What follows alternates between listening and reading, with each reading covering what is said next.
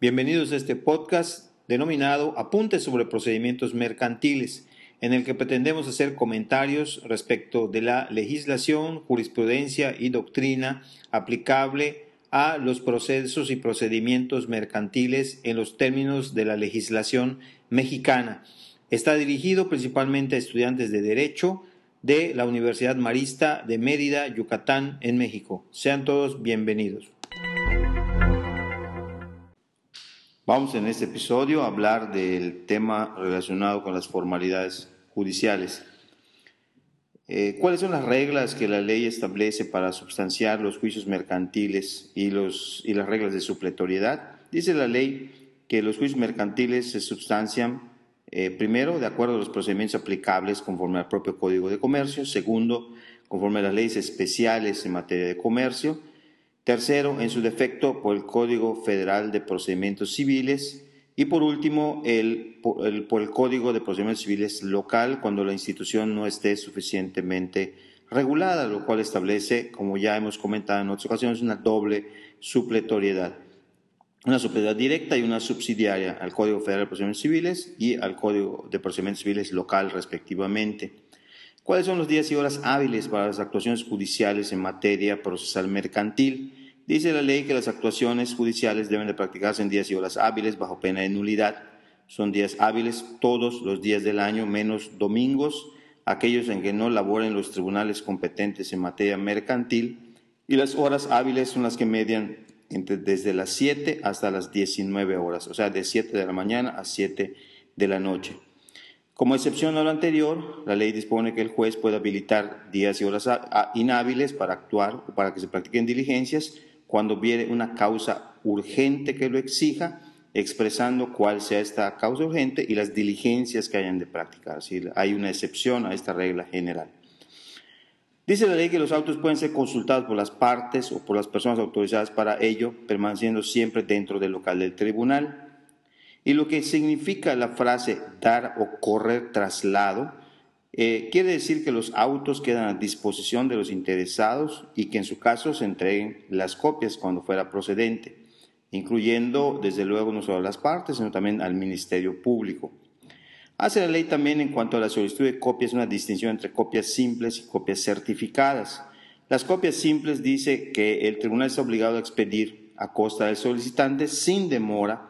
copia simple o fotostática de los documentos o resoluciones que obren en autos, bastando que la parte interesada lo solicite verbalmente y sin que se requiera decreto judicial, dejando constancia en autos de su recepción. Esta disposición, si la eh, vemos en su contenido, pues es una disposición eh, muy eh, importante para agilizar la entrega de documentos que se requieren contar con ellos, pero que no se necesita la formalidad que sea una copia certificada. La realidad en los hechos, en los tribunales, es que esa disposición no se cumple. En cuanto a las copias certificadas, se requiere, dice, que la parte interesada lo solicite, ya sea por escrito o en comparecencia verbal, se requiere un decreto judicial y cuando se pide eh, una parte de un documento o pieza, o sea, copia o testimonio de solo una parte, no de todo el documento, el contrario tiene derecho, le tiene que dar vista para que se adicione a su costa lo que queda conducente del mismo documento o pieza.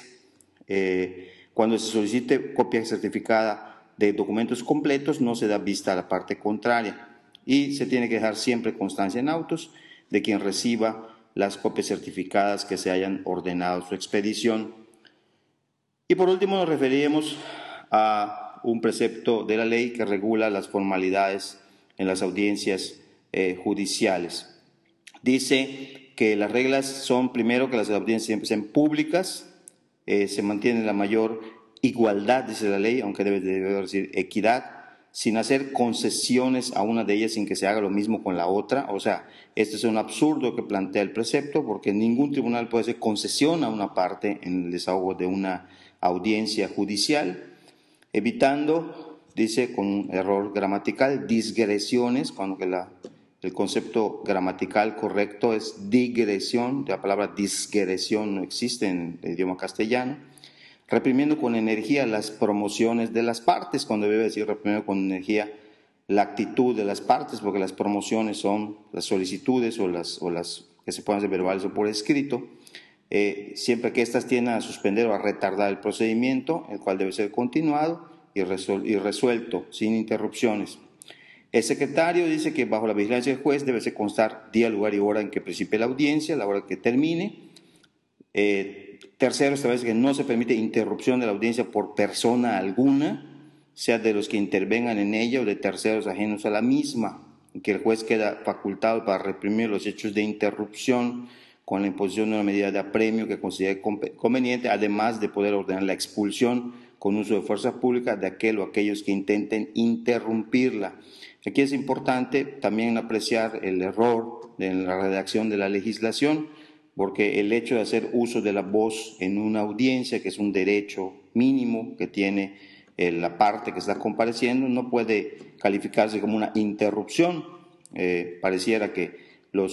las partes o los testigos o terceros serían como unos convidados de piedra a las audiencias en los tribunales. Esa es una apreciación personal por lo eh, errado de la redacción del precepto. Dice que quienes se resistieren a cumplir la orden de expulsión serán arrestados hasta por un término de seis horas, se cumplirán en el lugar que designe el juez. ¿no? Pareciera que en los tribunales van a ser pequeños calabozos para ahí tener detenidos a los a, los litigantes o a los testigos o los peritos. Eh, dice, en los mismos términos eh, serán corregidos los terceros ajenos a la controversia, testigos, peritos o cualesquiera otros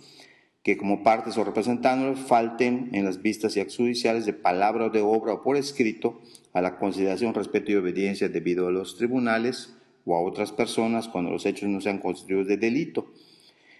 y que serán nulos todos los actos practicados bajo la intimidación o la fuerza, y una vez que los magistrados y jueces que hubiesen cedido a la intimidación o a la fuerza, tan luego como se vean libres de ella, declararán nulo todo lo practicado y promoverán al mismo tiempo la formación de causa contra los culpables. El, texto, como vemos, de esta norma eh, es eh, verdaderamente eh, lastimoso. se ubica en un contexto, este,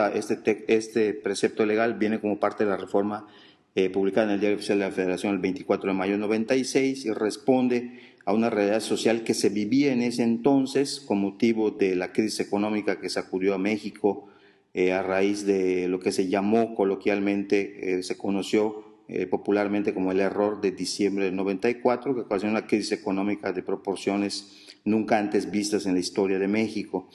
y obligó a que muchas personas que habían solicitado créditos para adquirir su vivienda, para sus empresas, etcétera, no pudieran hacer frente a estos pagos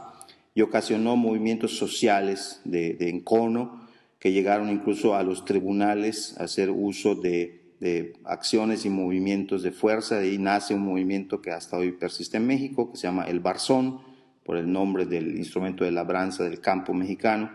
que fueron los más afectados los agricultores y campesinos con esta situación por los créditos que habían contratado y no habían podido pagar. Pero ah, vemos eh, lo, errado del precepto, la manera como está redactado,